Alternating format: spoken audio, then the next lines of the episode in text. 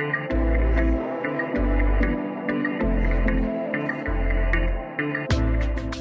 and welcome to The Executive Appeal, a show that convenes the world's most powerful and successful leaders to share mentoring and career advancement advice to help you successfully transition into senior level executive positions. I'm your host, Alex Trumbull, award winning speaker, author, and leadership expert with over a decade of experience coaching and advising some of our nation's most senior level government leaders. So, if you're ready to reach your goals, let's get started. Hello, everyone. This is Alex Trumbull from the Executive Appeal, and today, today is a good day. See, today is a good day because honestly, I, I'm I feel like I'm a little bit giddy. I'm I'm, I'm feeling anxious. I'm feeling that, anxiety, that, that good anxiety, because I get to hang out with a really awesome guy who I got to meet almost. It feels like two years ago. Who's that awesome guy? That awesome guy is Dr. Michael Arena, but we're just going to call him the Doc Meister. We're not going to do that. Sorry, Michael, but Michael is such an awesome guy. He is the chief science officer and co founder of Connected Commons, a research consortium that brings together business and academic thought leaders to develop and apply organizational network solutions.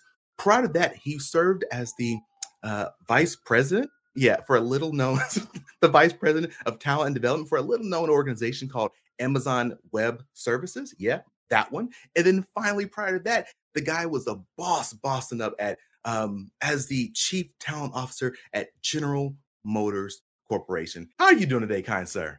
I'm well. I'm well. How about you? We, I have to say, I have to tell your your audience, like we had this debate about, you know, you shouldn't call me doctor; it's too formal. Uh, and and Alex slipped it in anyhow. So we we already have a sense as to how this conversation's about to go, right, Alex?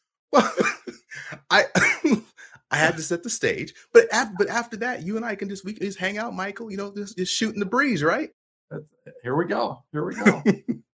well, you know, I, I, really have been excited for this conversation because um, I, I want to say almost two years ago, if, if maybe two years ago, um, I was hired to to facilitate a discussion with you at this this big conference, and you were sharing your your your research and your findings when it came to um, the connections and relationships within an organization, um, how they were prior to COVID, and where they were starting to go during COVID. Um, that is that's a setup. I'd love for you to talk about some of your research. Do you remember what you one? Do you remember that conversation? And two, I'd love to just talk about some of that. Yeah, um, I'm glad to dive into that. So, um, what Alex didn't say in regards to you know the, the introduction is my passion is for networks. Um, so, you know, in both of those experiences and some academic experiences, I've studied networks and, you know, really looking at how do people interact um, and what happens, you know, over time in regards to these interactions inside the network. So,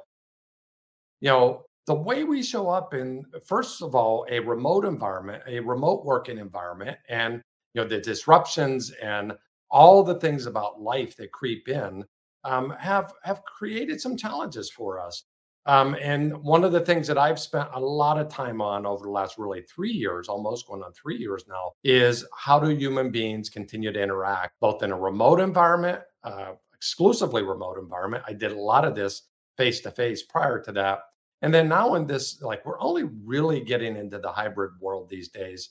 And you know, how do connections show up? And there have been some really super interesting findings um, that that I'm glad to share, and we can certainly deep dive into. Well, one of the things I found interesting was that there was there seemed to be a a deterioration of relationships once we moved to that more virtual um, virtual space and not only the deterioration but increased silos within organizations um, and this I, I'm, I'm, I'm going to nerd out for a second.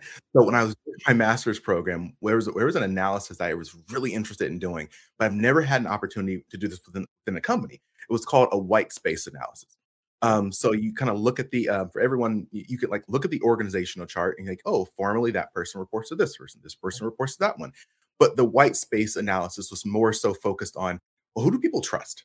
Um, who who who do people go to for information? Um, and very, um, very important pieces of point data, data points such as that. And that would allow an organization to say, wow, you know, that person, Thomas over there, you know, he may not be or um, she may not be in this super quote unquote um, high organizational role, but they're a place where everyone goes for information. So if Thomas leaves, um, we may actually suffer more than what we what we think we may suffer. Um, and that's just one example. So that, that was the first thing that popped in my head when you were talking about your your research on those networks within organizations. Yeah, and, and uh, there's a lot there. So I'll I'll go in a couple different spaces in response to that. Um, it, it's really important to know how the informal organization interacts on a day to day basis. Like the very first thing we ask if we're interacting with a new organization, a new employee inside of an organization is where's the org chart? You know, the org chart isn't even a good approximation for what really happens. Um, mm. Usually it's obsolete the moment that the ink dries because uh, things are shifting around constantly. And we just happen to live in a more dynamic world. And our organizations need to keep up with the dynamic nature of the outside world. And, and then there's, you know, I haven't heard it described as the white space um, analysis, but usually we identify maybe as many as 50%, but generally not more than that of the true influencers in the network or the true influencers day to day when we look at top down methods. And it turns out that there are a lot of very somewhat silent and quiet people who are deeply trusted by their peers who are getting stuff done on a day to day basis. And, you know, they oftentimes go unnoticed, uh, frequently go unnoticed. And, you know, so we're, we're losing, you know, some estimates have been as much as 80% of the potential of an organization by not really tapping into the informal networks and the way that information flows day to day. Um, and that that's really important in this hybrid context because what you started to allude to, Alex, is you know what we saw almost immediately when we went remote was um, organizations started to these bridging. There are two different. I got to geek out now. There are two different types of connections I analyze um, on an ongoing basis. One is what we call bonding connections, and that's generally like how well connected are you to your other teammates and in group peers, you know, those people that you get work done with on a day to day basis. And then there are bridging connections. Who is, who in your team is connected to another team, and so on and so on? Who are those people that are linking up teams? And it turns out when we went remote, we lost about 30% of those bridge connections overnight. Uh, so it was the connected fabric across teams that was really first sacrifice when we went remote and and all that does is you know it sort, certainly slows down like the innovation process and the influencing process across teams and you know we've been leaning in really heavily at the connected commons to help organizations think about you know how can you rebuild that fabric? Good news is you can do it in a remote environment. Uh, the bad news is it takes more iterations it's a little harder and it takes a lot more intentionality and that's that's certainly where i've uh, spent my time over the last two and a half plus years. So so i'm going to ask you a question that's going to give everyone the opportunity to hate you. Um should companies be pushing everyone back to the workplace? Um, it is the debate like right i i partially is my answer and I, I do sometimes uh, lose friends over this debate I don't take a side on the debate. I let the science stand up. And you know, I think we we have sensationalized this debate. Like on one side of this equation is the Elon Musk saying, you know, hey, you must be back in the office office if you're a Tesla employee, or you know, first thing, first move he did at Twitter was, you know, removing the remote mm-hmm. only work mandate.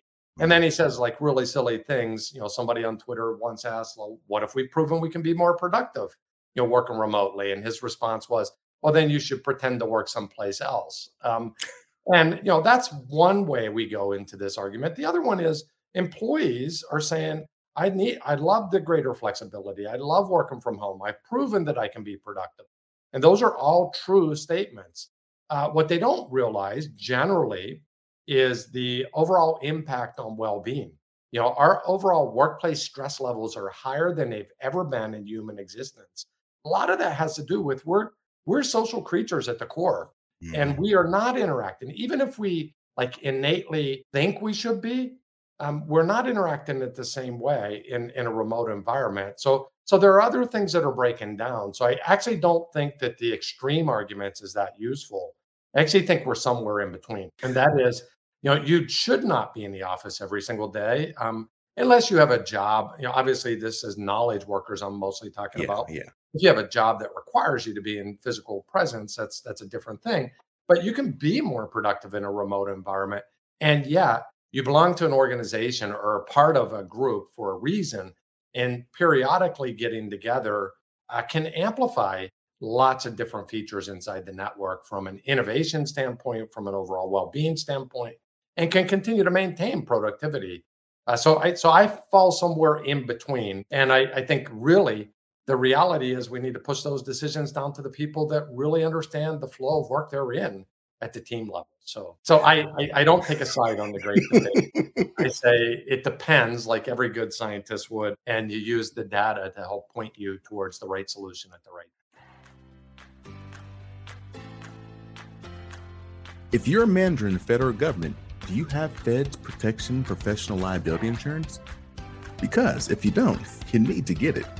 Having a Feds policy means that you will be protected against any professional capacity lawsuit, administrative action, or criminal investigation arising from actions taken in the scope of your employment.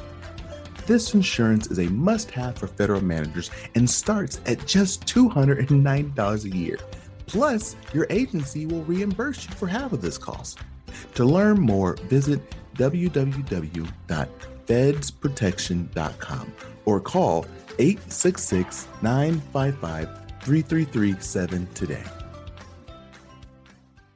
I'll, I'll tell you, I think it was 4th of July. I was hanging out with some friends and um, we got into this conversation and they were saying how, you know, they were just had no interest in going back to the office.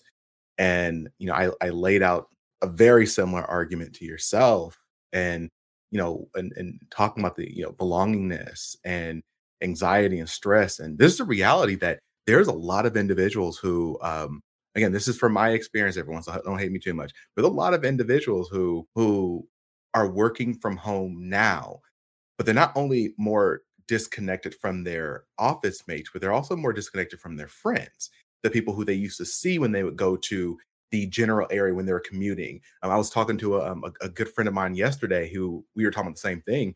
And he said, look, there's a networking, a really great networking event he'd love to go to. Mm.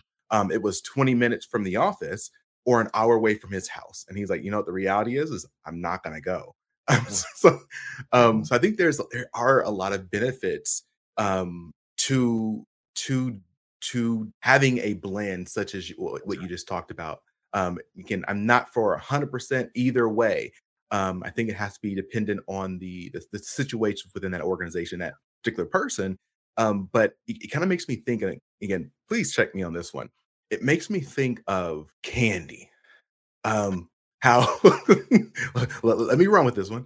Um, how like we like candy can taste really good and it can make you feel good and it can give you a spark of energy that candy um but we also know that too much candy you know rottens your teeth right uh, can cause diabetes and, and so on and so forth and so it's like one of those things like how do you tell someone that hey i know you're enjoying this but it's not really that good for you you know I, that, that's the conversation i feel like i'm having at times.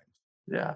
Um and less in moderation. So i i, I love the candy metaphor. I hadn't i hadn't thought of that one before. Um but I, I think that's right. Like and, and just you know we're hypocrites as human beings. It's kind of funny. I, i'm i equally fall into this category. Like i can look at this stuff objectively and from a science standpoint i love working from home i mean i can be super casual here. I can get lots of different things done, but we're also hypocrites. Like I, one survey, the same survey, same employee population group. Um, you know, I think this was a 50,000 person organization. And they were asked the question, employees were asked the question, what, you know, would you rather remain working from home or would you rather come back in the office? And 73% of the people said, I want to remain home. I want to work, continue to work remotely. In the very same survey, this shows you how big of hypocrites we are another question 68% of the same 50,000 human beings said, I can't wait to get back in the office to reconnect with my colleagues. so we're, we're walking hypocrites in many ways. Um, and I think, I think, you know, it, what we really want is the autonomy to be able to make those mm. choices because we've mm. proven we can be productive in this environment. Um, you know, but there are times where we need to be back together uh, and and maybe the long term, I'm super optimistic about the future work, and I really believe that you know we probably reinvented the future of work 50 years. You know, if we look in you know this time period, these three years plus the next two through the experimentation that's happening right now, I believe we will have fast forwarded the way we work by 50 years when we look back retrospectively. Mm. Uh, but in the midst of it, you know, it's kind of confusing and kind of messy. And, you know, we don't have clear perspectives. So that's going to evolve and emerge. And I, I'm really optimistic about how we're going to have some win win scenarios, both for businesses and flexibility for employees, access to talent markets that companies have never had before, uh, more flexibility on you know people who don't need to work full time but want to work and and come and go more fluidly.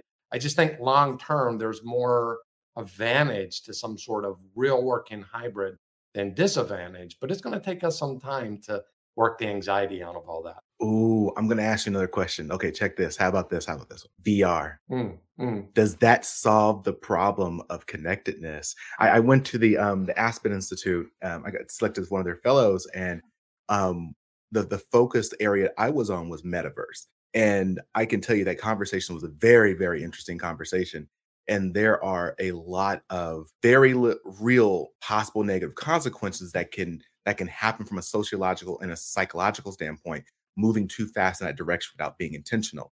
Um however you know if you, if you can throw on some some goggles and jump in a room with someone do you think that do you think that solves that challenge of the the connectedness and whatnot i, th- I think it solves some problems and i think it creates some new ones um, I and I'm not. This is not my expertise, um, but I worked with a lot of people who um, have played around in this space. And you know, if you you can imagine like a couple use cases, just to, to make a point here.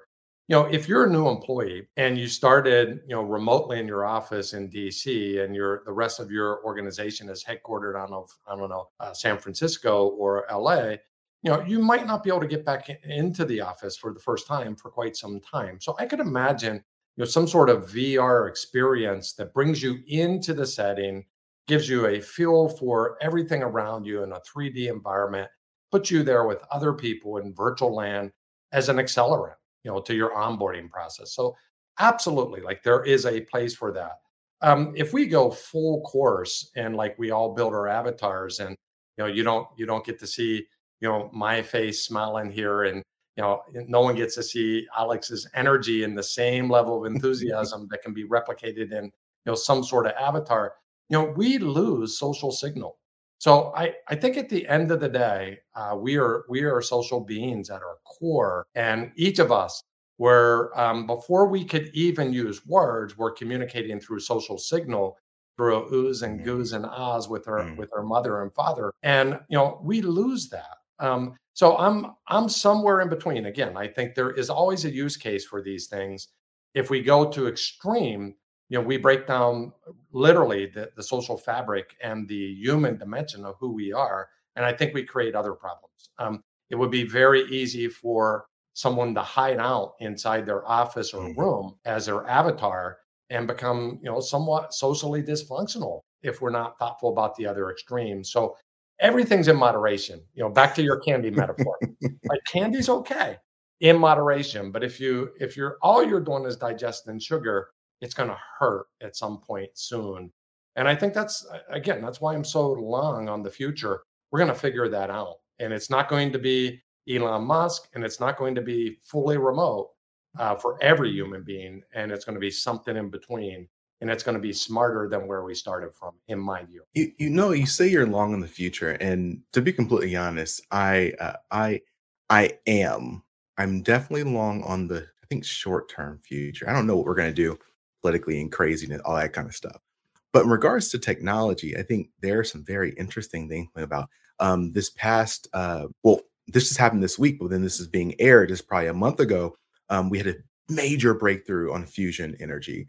Um, th- there is a, a, Harvard professor right now that has found a way to increase and then also um, uh, decrease the age of mice. They've been able to actually make a mouse older, then make it younger again, um, getting rid of challenges like glaucoma and so on and so forth. Um, the technology we have is just moving and growing at such an exponential pace. You know, with flying cars, will hopefully will likely have in, in the years to come um what do you what new technologies i mean again i, I know you're you're an awesome thinker. Are there any interesting technologies or, or breakthroughs you see coming down the pikeway um, that we should be thinking about? Yeah, you know, um, I I think of technology more from an enabler standpoint, uh, and you know, certainly like these breakthrough in fusion. Like, I mean, there are all these other sort of macro issues that that certainly need to be resolved. Um, and you know, if you know, if we get fusion right and we can create you know inexpensive fuel sources that can help us to clean up the planet and all like yes yes yes every day of the week we should run and charge into those things um i i just keep coming back to technology as an enabler technology not as a substitute for human mm-hmm. existence and you know i'm a i'm a social scientist so that's yeah. that's where i will always go and I think my view is is very simple. We may be able to build things that can uh, replicate or substitute what we human beings do. Uh, you know, there's a lot like there's a lot of AI work happening on creativity right now. So not just like how do we use it to solve rote problems, but how do we use it to elevate our creativity? And will we be able to build AI technology to do that with the trajectory we're on from a tech development standpoint, I can't imagine we wouldn't be able to do that. The question really will be, I think, will the human beings allow that to happen? And will they mm-hmm. allow technology to take over the very human existence and why we live to create and generate and engage and interact with other human beings? And I, I, I think we will draw a line. I don't know how. Like this is super philosophical. yeah. And I don't spend days thinking about this stuff, Alec. But um, I, I don't think we as human beings will allow the technology to replace who we are. So so I think there are boundaries, um, and there'll be a diminishing return at some point. Uh, we're not quite there yet because uh, there. I mean, I don't know if you've used this this new sort of OpenAI feature. Like you could type in anything you want to um, around, hey, I want a white paper on this, and it will automatically generate it. And if you don't like that one, you just click on it again, and it automatic, you know, the the bots in the background, you know, combing the world's intellect, you know, automatically reinvents. Like, yes, that's awesome, but but I I still want to think. Like I I don't want to just have somebody some robot do all my thinking, uh, and I you know, so it, it's both fascinating to me as a supplement to my thinking and spooky to me as a replacement for our need to think. And and then I don't know what. I mean, we're way out in front of what I would usually talk about, Alex, but then I don't know what happens to human existence at that state. Well, uh, honestly, I just enjoy having these weird, interesting conversations with people who, who are who are great thinkers, um, because you you I think you and I fall in alignment with that because I am not by any means uh, an, an, engineer, a super scientist, anything. And I actually come from this from the same perspective as you, from a psychological and or sociological uh, background. Um, and I, I, I, this is something that I have been seeing a lot recently. It's just been the dependence on on technologies and whatnot to build relationships with other people, whether they be TikTok, social media, and so on and so forth. There's a lot of very interesting data around that. Um, and so I, I do. I, this is now completely left wing, left you know, turn, whatever. Um, but I almost feel like this, this is a great point to say, you know, with this technology and everything that we have growing throughout our world, it's really important to take a step back, um, disconnect, spend some time on your own in your own mind, thinking, um, looking at some trees. Like I think that stuff is really important. Yeah, I couldn't agree anymore. Um, and and I think getting critical distance uh, from the craziness and the messiness of the world we live in right now as human beings um, is, is, really important. I mean, I, you know, one of the things I know you spend a lot of time on is like, how have people progressed in their careers and what about their career achievements? And, you know, I, I think like all of that and, and what's happening in business and purpose and where do you fit in as a, as an individual and, and what, what are your passions? You know, I think all that stuff um, it's super critical to the human experience. So stepping back, I, I know for me, here we are coming up on the holiday season. I'm really looking forward to just doing nothing but spending time with family, uh, finding a good book, and just sitting down and just like re-engaging with myself and and loved ones uh, to to really recalibrate. And you know, I don't do that often enough. I'm sure your listeners don't do that often enough. And and i think i think that's critical right? Like uh, we again i'm fascinated by technology advancements. I'm fascinated by you know what's happening with the future of work. Um, and at the end of the day we can't allow that to steal away from you know our human existence. And there we are here we are time to step back. Federal open season is over but you can apply for WAEPA life insurance year round WAEPA has been insuring the future of federal employees for more than 75 years WAEPA can be used as a supplement or replacement for FEGLI and can cost less Last year, members who switched saved $375 on average. Apply for WAEPA Group Term Life Insurance and see how much you could save by visiting WAEPA.org today.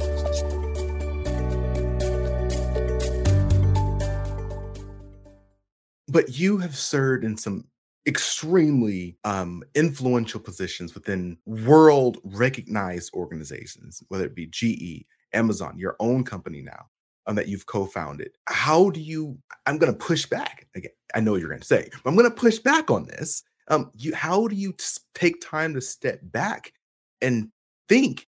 When shouldn't you be grinding? Shouldn't you be hustling? Shouldn't you just be going, you know, balls to the wall so you can so we can reach those levels that you've reached? Yeah, I mean, I here's what I would say about that. It requires discipline. And you know, you, you have to be really thoughtful about not letting your soul and self and passion be stolen by some organizational purpose. And for me, I play a role in those organizations. I played a role and and I tried to excel at that. You know, it's my responsibility to do that, but it's also my responsibility to remind myself of who I am and who I am not. And I just, I think, mm. you know, I spend a lot of time, I'm in the talent management space. I spend a lot of time helping people think about their careers. Um, and my my strongest advice is don't lose you in the midst of your pursuits. Don't let your success override who you mm. are as an individual. And so there are just some say, like for me, it just instilling some disciplines. You know, I won't I won't talk about specific roles. Um, but I will tell you, I took on a very challenging role at one point in my career. I knew it was going to be hard. It wasn't for the faint at heart. I knew it was going to be a challenge. It's why I took the role. And I set some safeguards for myself before I ever stepped into this role. And I, you know, three things. I created three disciplines. One was I created something I called the six week rule, which is every six weeks, I will take one day minimum one day and not vacation days. I will take one day away from this institution and I will do nothing but partner with other people or engage in things that I personally love in a way to get critical distance so that I get perspective from the outside in and I can work on the system, but not necessarily be of it and let it distort my own identity. Um, so I had a six week role. I, I created a council and and this will sound arrogant. I don't mean it to like they're friends. Um, so I created a, a council of friends um, who were kind of like a board of directors. That like I contracted with them before I stepped into this role. Here are my big objectives of what I would like to accomplish, and I would get together not always collectively, sometimes one on one, but each quarter with these folks, and they would they would remind me like they had this document of my commitments in front of them, and they're friends, great friends and they would remind me of how I was, um, frankly, being a hypocrite against the my own objectives. Mm. Um, and then the final thing I did, I did in this particular case was I set guidelines. I said, okay, to really evoke change in this particular case, it's going to take me a minimum of three years. So I will not bail out within three years. Like I will give it, no matter how detrimental it looks, I will force my way through unless I get fired. Um, and there were times where I truly thought maybe that could happen and that would be for the better. Um, but I set thresholds. I'll, I'll be here for three. And I set outside thresholds of five. By five, I will become them and I won't be able to have as much of an. And again, these are were my rules and one.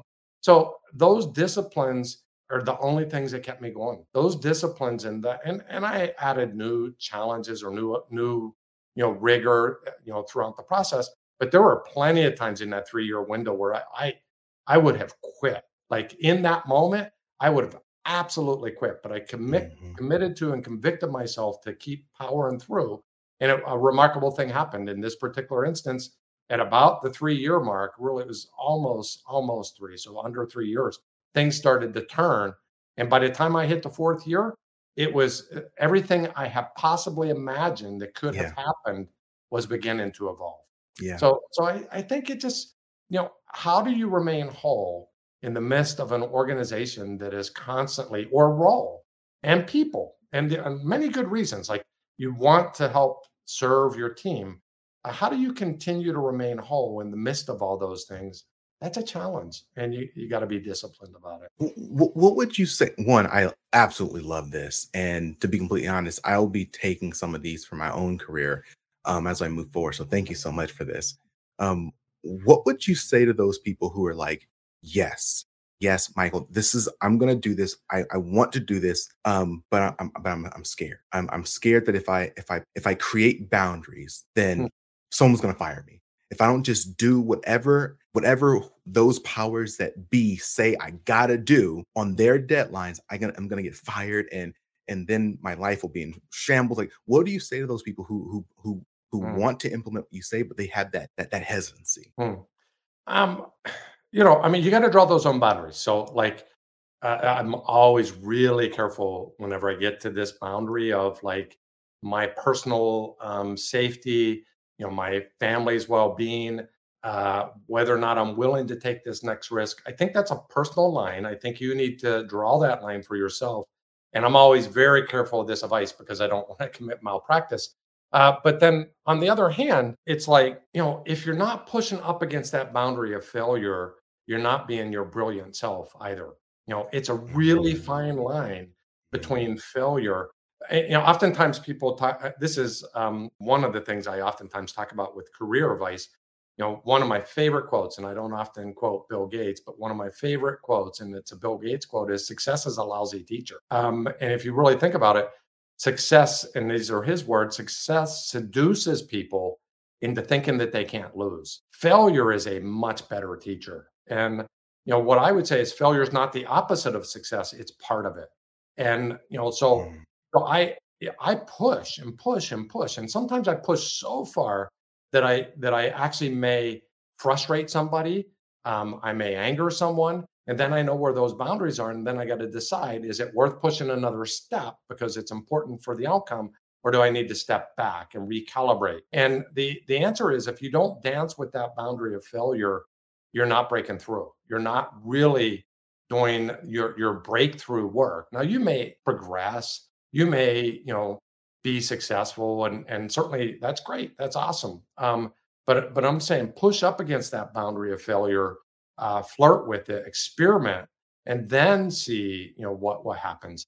Um, if you're if you're in early in your career and like losing your income is detrimental, like I understand, like maybe that boundary is a little farther back than where it is, you know, later in your career. Or, but I, but I've always found that um, I can think of one case, Alex, where I pushed that boundary just too far. Um, I didn't quite get mm-hmm. fired, but I got sent to Siberia. Um, and and you know, living in Siberia, I hopefully I'm not offending anyone. Isn't necessarily the best uh, career move. Like when you get sent out on the remote island somewhere. Um, one, I recovered from it, and two, uh, long haul, I learned a lot from it, which was even more important. And two, what I realized was um, that failure point ended up making me six times more successful later in life uh, because I, I, I gained more from that that experience than I would have ever gained if I would have been incredibly successful all the time. You, you know, I, I, know we got to wrap up soon because I think you got to jump on a call with Dan Cook. Um, I, I, I really just really appreciate everything you just shared, and especially the idea of flirting with failure. Um, you, you, you make me, you remind me of a, a time where I was working at this this position for this principal, and um, up to that point in my career, like I don't miss deadlines, and I always miss uh, make meeting, uh, make mission. Like I produce all, and that's what I was known for. That, that was my that was my, my my my brand. And so I'm in this position, and there is something that needs to get done by a particular date, and we have like two weeks to get it done. I'm I'm bugging people, I'm pushing people to make sure we get done, and it's, it's just not moving. Um, my principal at that point said, "Hey, look, Alex, um, you know, we're not going to move on this until we have this particular information." I was like, "Yeah, but we we gotta get this done. We gotta get it done. We're not moving on this." So um, deadline comes. I say, you know what? I'm submitting it. We're, I'm, I'm not. I'm not going to get this late. Submit it. It goes in. Um, I still remember walking up to um, my, my principal was out at a park. Um, we are visiting a, an area, and she was sitting down. She said, "Can I talk to you?" I said, "Uh, yeah, sure." said, um, I was just informed that you submitted that that document. I said, Yeah. she said, Why did you submit it? I said, um, because there was a deadline. And I've been pushing people, people didn't get it done, you had to submit it. But I told you not to. and at that point, immediately I was like, oh my God, she's she's serious. Yeah. Um, and I didn't get fired, but I went home that day, like basically in tears. Like, I'm gonna get fired. I'm gonna lose my job. Um, and to your point, like one some mentors told me exactly what you say. Like sometimes you got you got to push it. Um, sometimes you're gonna you're gonna go too far. you got you got to deal with the consequences. Um, but to your point, moving forward from that point, I I I then learned mm-hmm. there are certain deadlines you're just not gonna make, mm-hmm. and some of them it sucks, but it's better to not make it than to put in something that's not ready. Yeah. And that was a huge learning opportunity for me.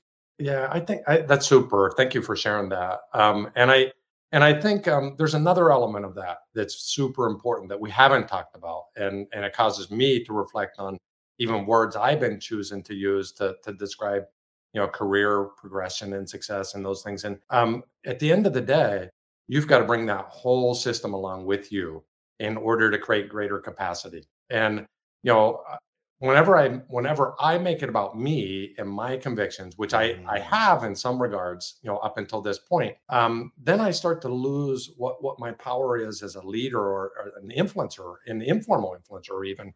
And at some point, like we got to bring the system along with us. Uh, because you know at that point you know i'm going back to this one example at a five year mark when i decide to move on and go do the next thing the system has to have the capacity to replicate this and part of my job is certainly to model and to demonstrate and to hold high standards and hold those for myself, but also to bring others others along with me, us. And I think that um, I think that's sometimes the part that we lose. You know, when the success becomes only about us, uh, I do believe that you will you will be successful in the short term in with that way, but that's a zero sum game. And if you're going to continue to play with those same folks over the long game, you know you got to be successful with them. And that's going to make everybody better long term. Uh, and this isn't a zero sum game. This is an us them we uh, scenario. And I, I think that's one of the things that people lose focus on whenever they're thinking about their own progression and their own success. We're all better together. And sometimes you need to slow down and just be humble enough to mm-hmm. realize this isn't really about me in the first place um, this is about us and the bigger mission and I'm going to stop and let others catch up. And then I'll pull forward and keep challenging in the way. And they're going to do that for me once I've done that for them. Um, and at some point, I'll learn from that as well. So, so it's much more dynamic um, than we we sometimes like to think. So, thank you for sharing that story because uh, it, it, reminded me that I may have used the word "I" too many times in you know, setting my boundaries, and I do that. And it, it's certainly, as a social scientist, that doesn't that's not the way the world works. Kind sir kind sir. Look thank you so much for your time today. I, I want to open the floor back to you. Are, are, there any final thoughts ideas anything that's going on in your world like you'd like to share with our audience? Um i you know i shared a little bit about the hybrid stuff. I think you know again i map out networks and you know we boy you know the way you show up in your networks even just based on that last little you know sort of diatribe you and i had the, the way you show up in your network uh, matters as much to your success than your ability to perform, your ability to knock it out of the ballpark, your ability to generate the next set of new ideas.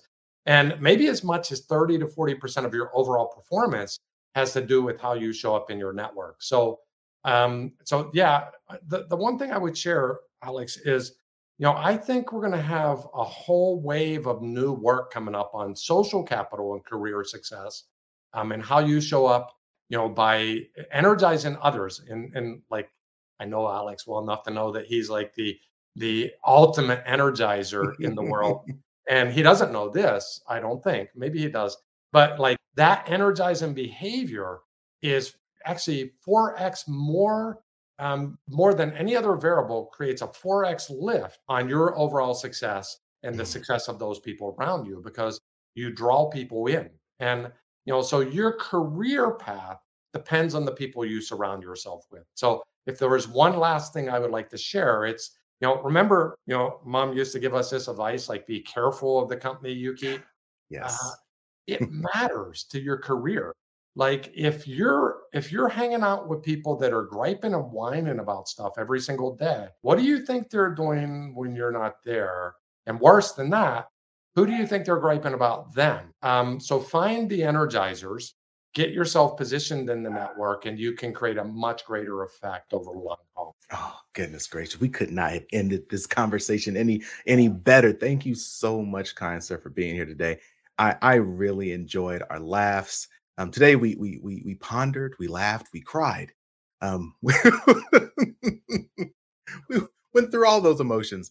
Um, but I, I can I'll, I can honestly say that I know I know that everyone and anyone who's been listening to this and watching this, whether it be our podcast, whether it be YouTube, um, you've gained something here. And again, if you haven't, if you didn't hear anything that that, that set on your heart, I'm gonna look, stop, push pause, rewind it. You're gonna listen to this again, and we're gonna keep doing it until you catch something. There is so much here. So thank you so much, Michael. And I wanted this for everyone who's who's listening. You know what I'm about to say. Don't just look back, read back. If there's someone else who you believe can benefit from what was shared today, some of the advice, the strategies, the, the, the, the takeaways that were shared, don't say they should have been here. Don't don't do that. You, you don't want to be that person. Bring this content to them. Click the like, click the share, whatever you can do to make sure more people get to see and hear what you just heard. Please do that. With no further ado, as always, stay strong, stay positive, and definitely stay moved. See ya.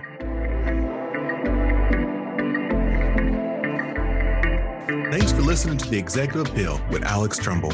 I invite you to follow The Executive Appeal wherever you listen to podcasts. Follow me, your host, Alex Trumbull, across all socials or via email for exclusive webinars, courses, and in speaking engagements on continued topics of executive leadership. So until next time, stay strong, stay positive, and definitely stay moving.